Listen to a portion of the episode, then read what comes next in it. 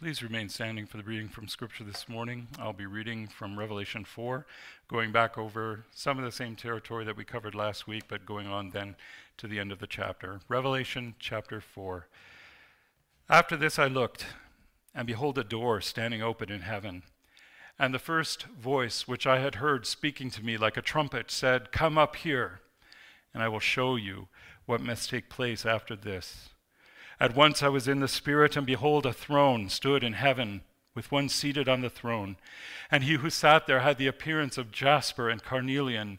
And around the throne there was a rainbow that had the appearance of an emerald.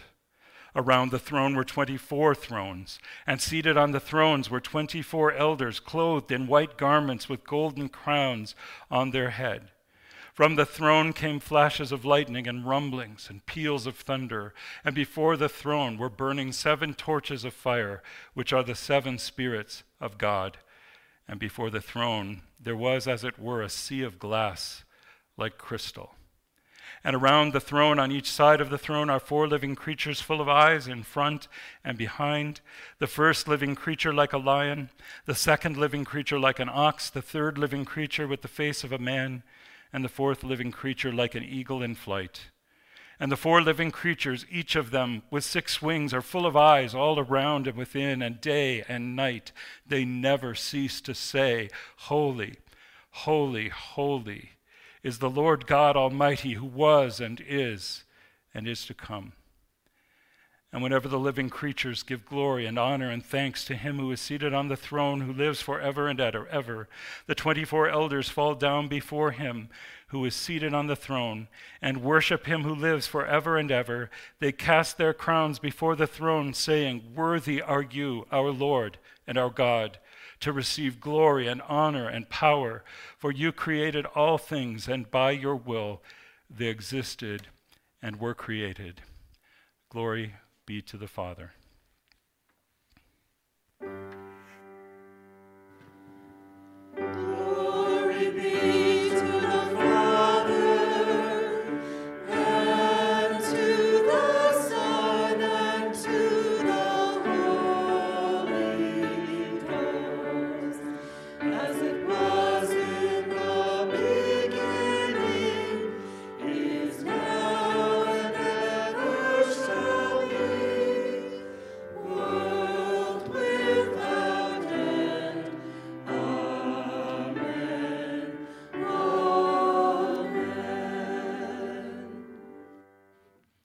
Please be seated.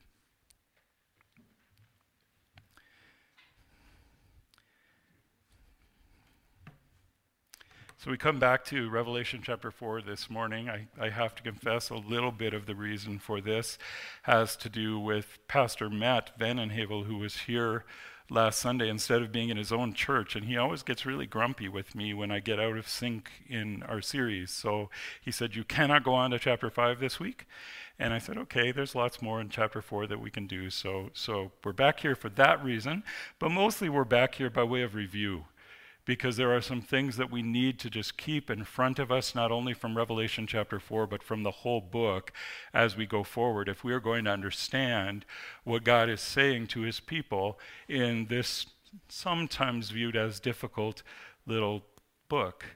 We're also back here to dig deeper into some of the things that we did touch on last Lord's Day, to actually just get behind a couple of those ideas and those images and recognize what they mean for us. So, first, by way of review, and this will apply to the entire book of Revelation, it really applies to the whole of Scripture.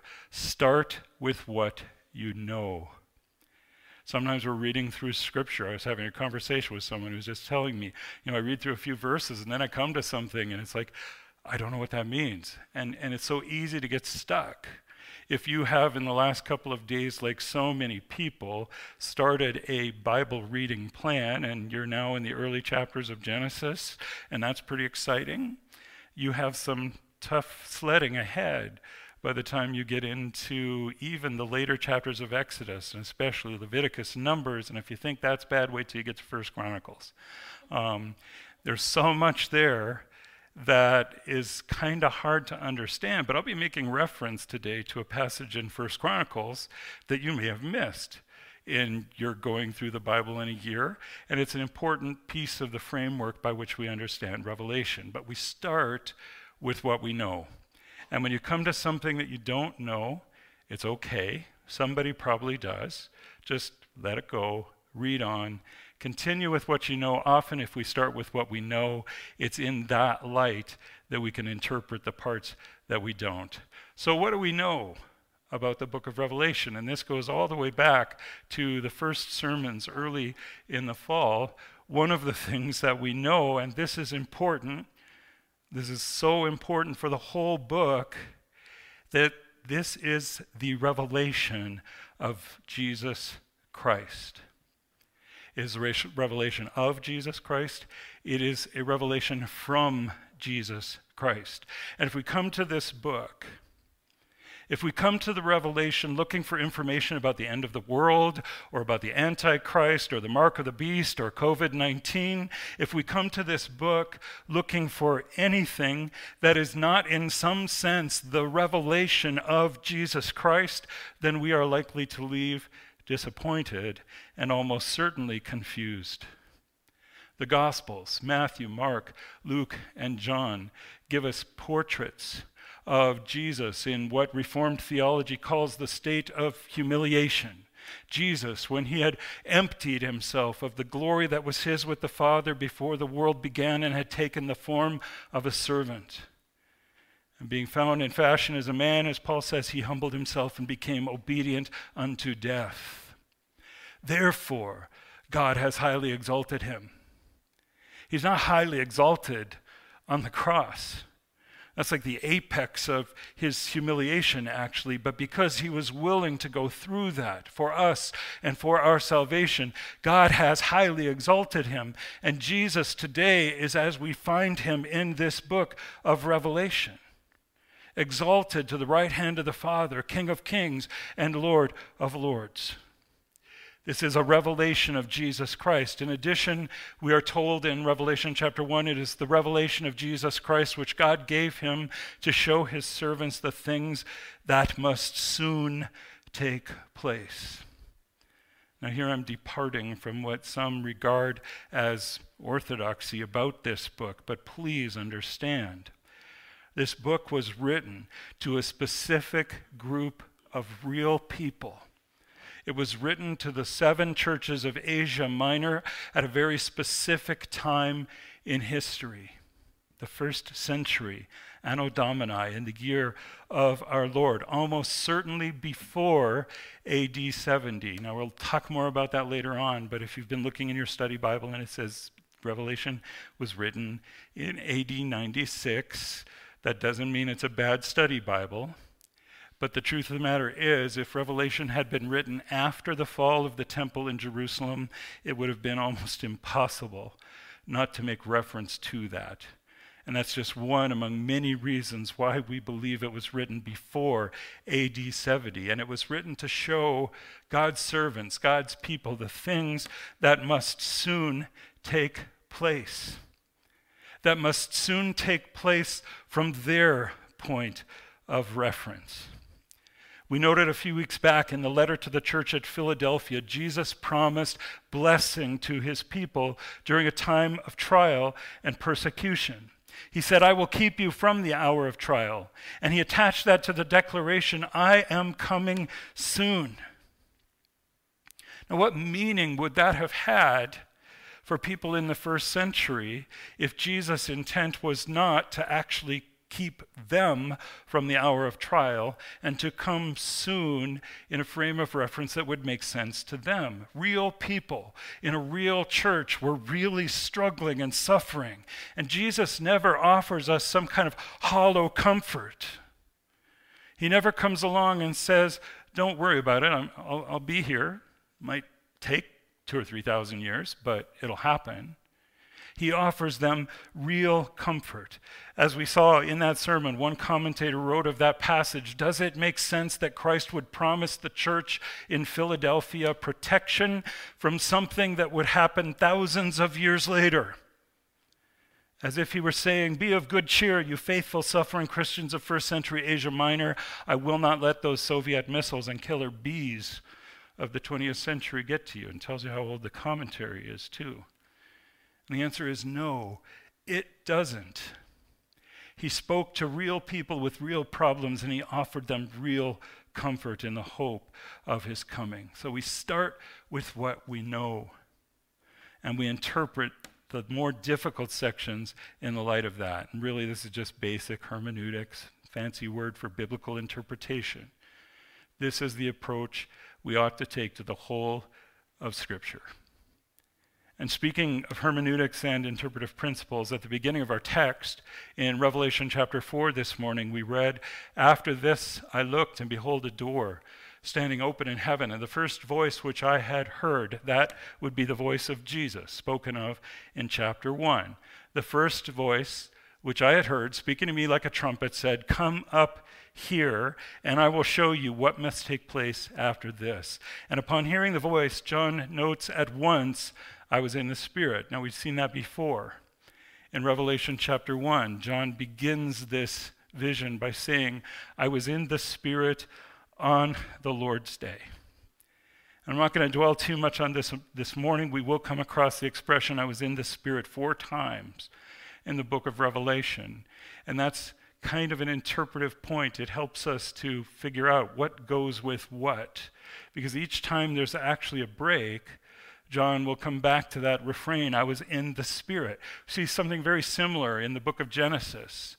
When you're reading through the book of Genesis, and I know some of you are this month, when you're reading through the book of Genesis, watch for the phrase, these are the generations of because it starts off that way in chapter 2. These are the generations of the heavens and the earth. And then you get to the generations of Noah, the generations of Abraham, the generations of Isaac and his children.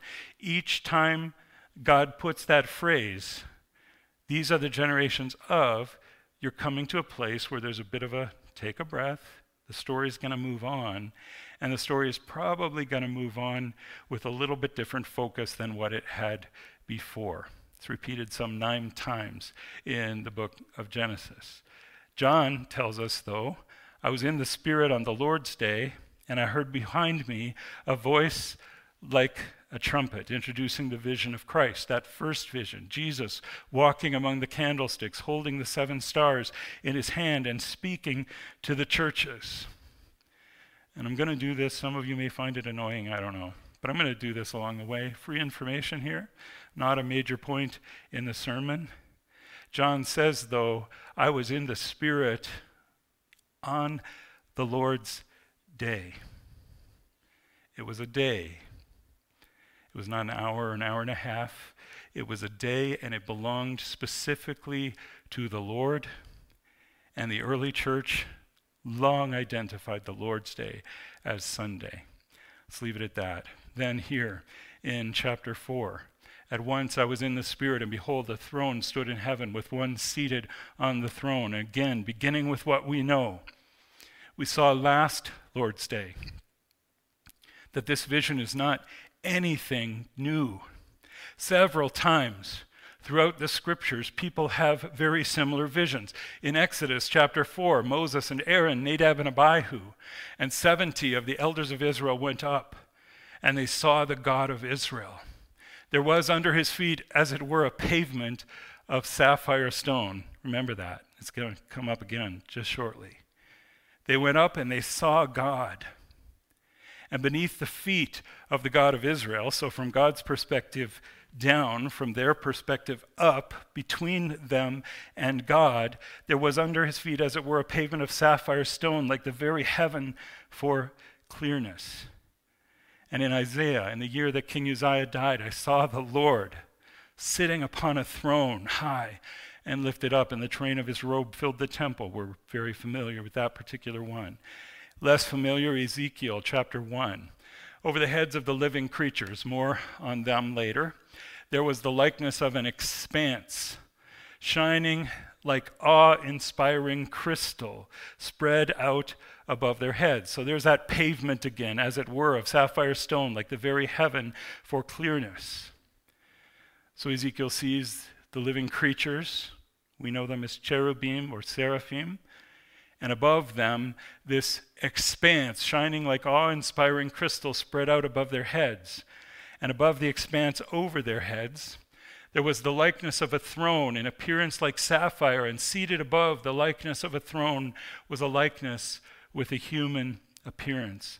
And if we were to read on, which we will not do, not this morning, but if we were to read on, we would discover that the one seated on the throne in Ezekiel's vision, that would be God, looks very much like the being that John perceived seated on a throne in the book of Revelation, which shouldn't surprise us.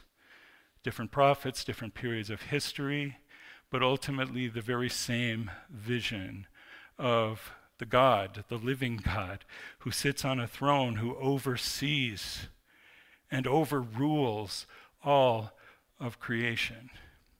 One of the big ideas that I've already come to and we will come back to again and again in Revelation is this the kingdom of this world has become the kingdom of our God and of his Christ, and he will reign forever and ever. If you disagree with me in the end about everything else I say about the book of Revelation, you cannot disagree with that. And that ultimately is our answer as the church, as the people of God, to everything that comes up. All that scary stuff that's out there in the world today. What if COVID 19 mutates and becomes even more deadly and dangerous? The kingdom of this world has become the kingdom of our God and of his Christ, and he shall reign. What about the wars and the rumors of wars, China rattling its, the kingdom of this world has become the kingdom of our God, and he shall reign. Take that away from this book, you cannot go wrong. Go out into the world today and tomorrow and live as if the kingdom of this world was the kingdom of our God and of his Christ, because in fact it is. It's, he sits on this universal throne, ruling over all of his creatures and all of their actions in such a way that his sovereign will is accomplished. What does that mean for us as his people? In fact, everything must work together for our salvation. There's even echoes of this vision in the book of Acts when Stephen was being stoned to death. Talk about a time to reflect on the kingdom of this world has become the kingdom of our God and of his Christ. Stephen, full of the Holy Spirit, gazed into heaven and he saw the glory of God. That's what we're seeing in Exodus and Ezekiel and Isaiah. Stephen saw the glory of God and Jesus standing at the right hand of God, not something anyone had ever seen before. Stephen saw it. We'll encounter more of it in Revelation chapter 5. But in every case, the reason the visions are so similar is that the various prophets are being given a glimpse of a reality that transcends this creation. You might remember some text where Paul says, The things which are seen, the things that we can touch, these things are temporary. They do not last, they will pass away. But the things which are unseen, those are the things that are eternal. And the prophets are seeing the eternal in these visions. They are seeing what is described in Hebrews chapter 8, verses 1 and 2 as the true tent, the true tabernacle that the Lord set up, not man. They are seeing the true Holy of Holies, the very throne room of God. And while their descriptions vary a little bit from one to another, according to the one writing and the time in which he's writing, the substance is the same.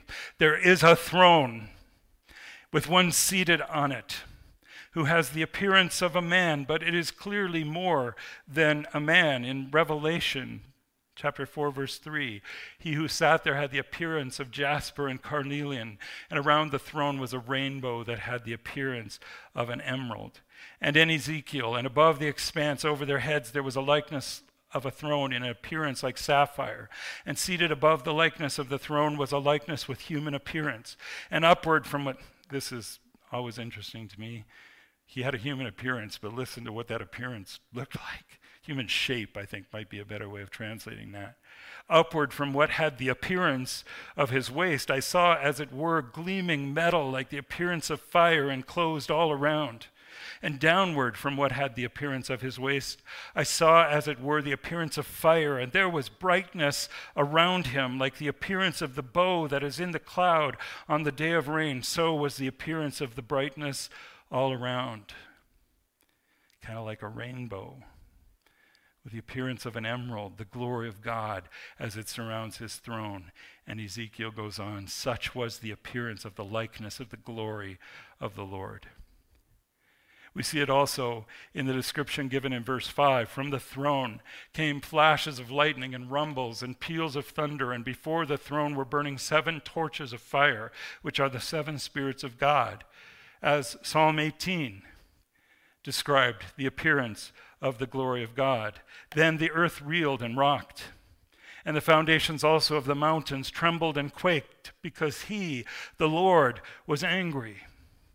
Smoke went up from his nostrils, and devouring fire from his mouth. Glowing coals flamed forth from him. He bowed the heavens and came down. Thick darkness was under his feet. He rode on a cherub, the living creatures, and the other visions, and flew.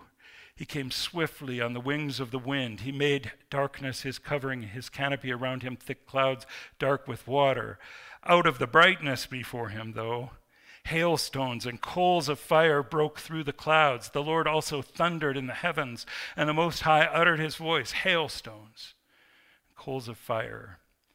And he sent out his arrows and scattered them. He flashed forth lightnings and routed them, just like John was seeing in Revelation chapter 4. And again, this is consistent with Ezekiel, who wrote, As for the likeness of the living creatures, their appearance was like burning coals of fire, like the appearance of torches moving to and fro among the living creatures.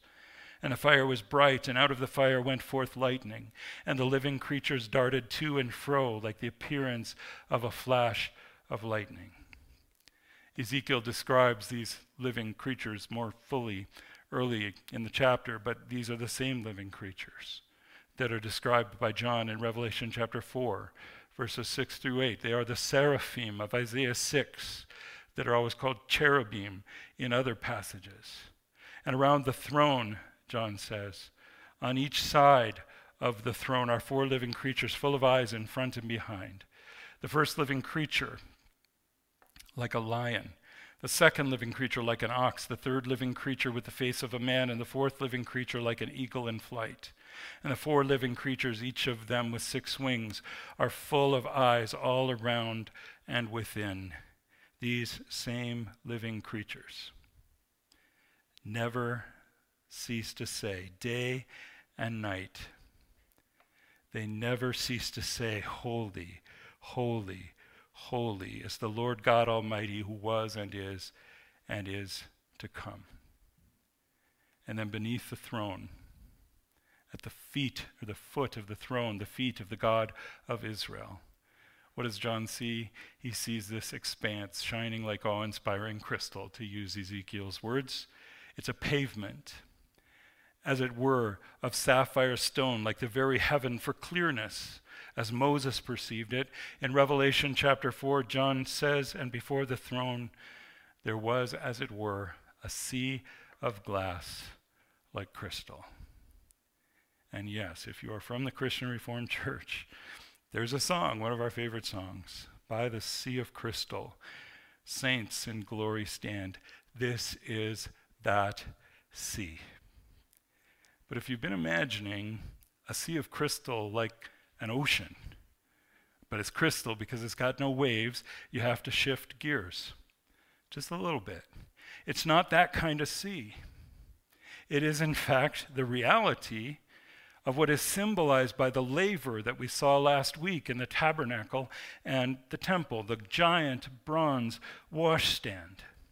That laver is even described that way in several places in the Old Testament, among them 1 Chronicles 18, which tells us, and from Tibhath and from Cun, cities of Hadadezer, David took a large amount of bronze. With it, Solomon made the bronze sea.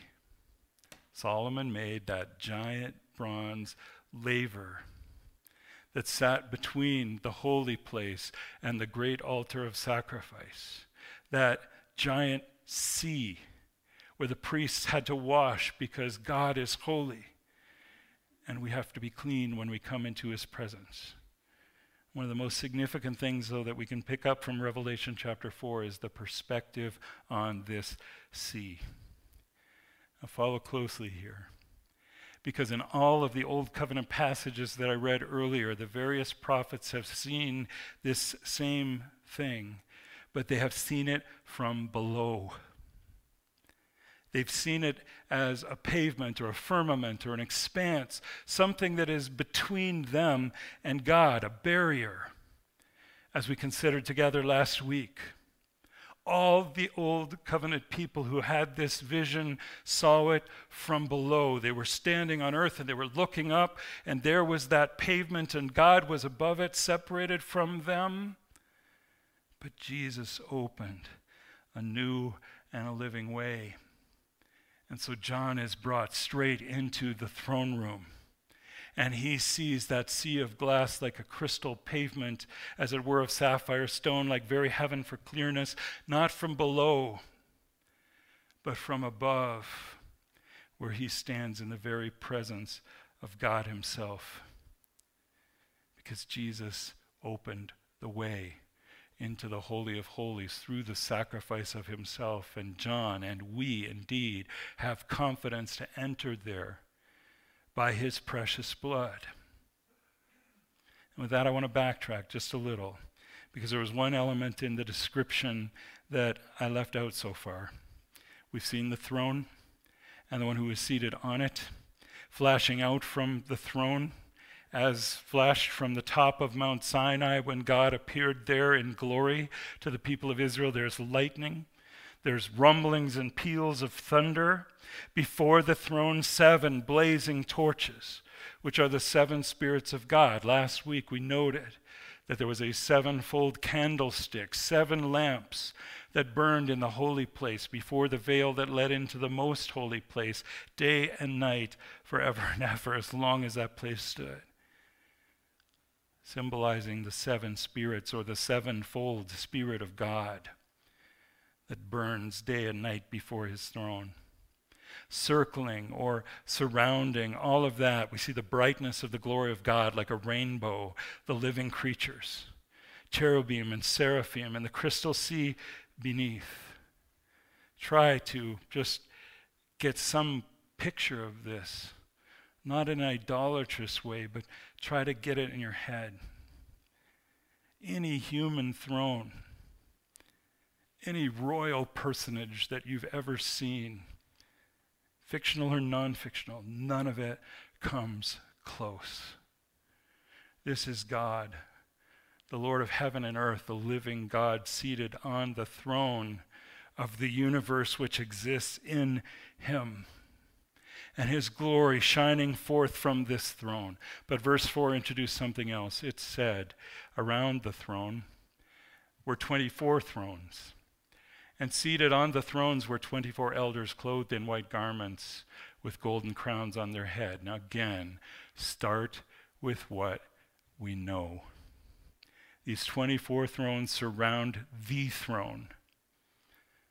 In other words, whatever authority they may have is derived completely from the authority of the one in the center. Whatever authority these 24 elders may have, whoever they may represent, it all flows to them from God. And we're not going to take the time, but we will eventually see similar structures in the empires and the kingdoms of this world that are spoken of later in Revelation and also in Old Covenant Scripture. So there are these 24 thrones encircling the throne of God. And seated on the 24 thrones are people who are described as elders. Very familiar term to students of Scripture. It's used in the Old Testament, it's used in the New Testament to describe those who lead the people of God, and that alone should be enough to bring us to the conclusion that these 24 thrones represent the church gathered around and before the throne of God. The number 24 itself speaks to 24 divisions of priests and 24 divisions of singers that David appointed to serve night and day before the throne, before the holy place where God made his name to dwell in the midst of Jerusalem. And when we finally see the church, the bride of Christ, the New Jerusalem, coming down out of heaven from God, I have to preach on that sometime later on, but trust me for now, that's what it is. The angel said to John, Come, let me show you the bride, the wife of the Lamb. And then he took him away in the Spirit and he showed him the new Jerusalem. What is the bride? The bride of Christ is always the church. This vision of this city, the New Jerusalem, coming down out of heaven from God, progressively coming to earth, if you will, is a vision of the church in all of the church's glory, the way Christ sees her redeemed and holy in the sight of God. I want to blow the sermon later on, but if you can imagine John standing there with this angel watching the bride of Christ coming down out of heaven from God. Imagine standing at the front of the church as a groom and watching the most beautiful woman in the world walking down the aisle, your bride, and she's perfect. That's how Jesus sees the church. This perfect, holy, pure bride. But I digress because that vision tells us that this New Jerusalem, this city, which is the church, has 12 gates. And on each of the 12 gates is the name of one of the tribes of Israel. And it has 12 foundations. And on each of the foundations is one of the names of the apostles of the Lamb. And if that weren't enough, consider how these elders are dressed dressed, clothed in white garments with golden crowns on their heads. This is raiment that was specifically promised by Jesus himself to the churches, to those who would overcome and who would stand victorious with him. So, these 24 thrones with the 24 elders, this is us. This is the church. This is the bride of Jesus Christ Himself as we gather together as we enter behind the veil into the most holy place to worship before the throne of God above. The 24 elders on the 24 thrones represent us, but not as delegates to some distant court or parliament. They correspond to us in the vision in the same way that the sea of crystal corresponds to that bronze laver on earth. This passage ultimately teaches us that the church militant, the church on earth, is already, and always has been, the church triumphant. Paul taught this in Ephesians chapter 2. But God, being rich in mercy because of the great love with which He loved us, even when we were dead in our trespasses, made us alive together with Christ. By grace you have been saved. And raised us up with him, past tense, and seated us with him in the heavenly places in Christ Jesus. It was also the promise of the Lord Jesus to the church at Laodicea the one who conquers, I will grant him to sit with me on my throne, as I also conquered and sat down with my Father on his throne. So, this is where the passage reaches its culmination. Around the throne are those four living creatures, and day and night they never cease to say, Holy, holy, holy is the Lord God the Almighty, who was and is and is to come. As I said last week, God doesn't object to repetition as long as we're repeating stuff that's worth repeating. And his angels declare his holiness day and night before his throne. But watch what happens next. Whenever the living creatures give glory and honor and thanks to him who is seated on the throne and who lives forever and ever. Whenever and when is that? Day and night. They never cease to say, Holy, Holy, holy is the Lord God the Almighty. And whenever the living creatures give glory and honor and thanks to him who is seated on the throne, who lives forever and ever, the 24 elders fall down before him who is seated on the throne and worship him who lives forever and ever. So what's he saying? Well, day and night, whenever those cherubim cry, Holy, holy, holy, the church hears and falls down and worships the one seated on the throne who lives forever and elder, forever and ever. They cast their crowns before him who is seated on the throne. See, this is this is who we are. This is why we are here. If you came to church thinking, I hope I get something out of this, then I'm sorry, you probably won't. We're not to come here thinking that. We are not to worship God thinking, I sure hope God accepts my worship and then pours out all kinds of great stuff on me. He will, but maybe not in the way you think. We don't come to God as those who want something from God. We come to God as those who recognize that He is worthy. And as those who are ready to fall down and make that declaration this is who we are, this is what we do, because this is where we live. There's a particular sense in which we come before the throne room of God whenever we come together to worship. But I really think that we come together in this way to be reminded that we are not only the church when we are together like this, we are always the church. Through the precious blood of Jesus, the Lamb of God, without spot or stain, we are brought into the holy place. Not just once a week or once a month when we come for communion, we are brought into the presence of the living God. And that is where we live, and there just one day is worth thousands elsewhere. So, what is the mission of the church? There's a lot of talk about that these days, but here it is in Revelation chapter 4.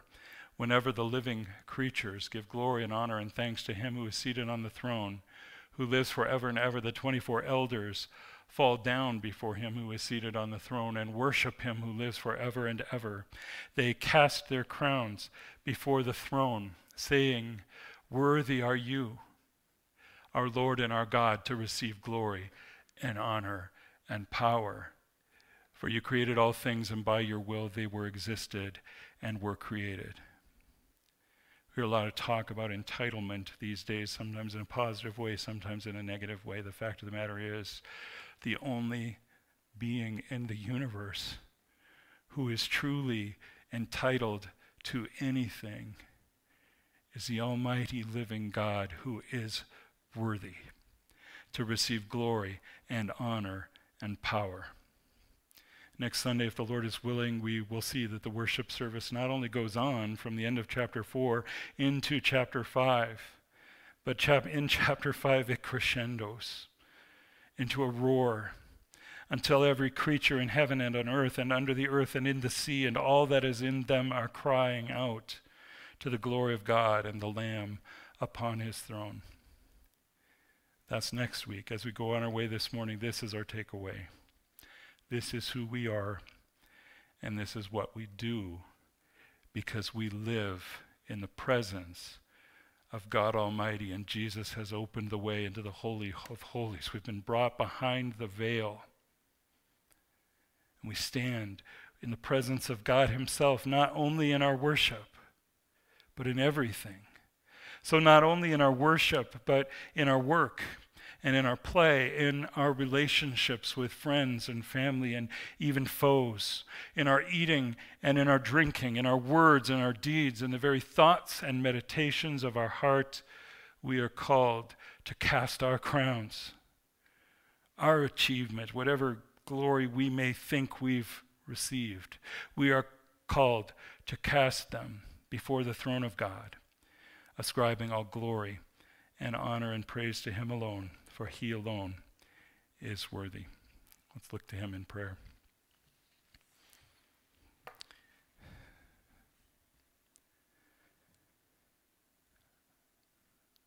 Father, you created and sustain all things through your powerful word, the Lord Jesus Christ. You spoke and you brought everything that we see around us into being. And you have been guiding and uh, sustaining, upholding all things by that powerful word since the beginning, and you will do so until the end. And Lord, we look to you. We look to your Son, Jesus Christ, our Savior, King of kings and Lord of lords. And as we go out this morning into the troubles and struggles and tribulations of a world that sometimes seems to have gone completely mad, Lord, help us to fix our eyes on you, to set our minds on heavenly things things that are above, where Christ Jesus is seated at your right hand, and to set our gaze firmly on Jesus, the author and the perfecter of our faith, that we may run with patience the race that is set before us, faithful even unto death, knowing that you will give us a crown of life. In Jesus' name, amen.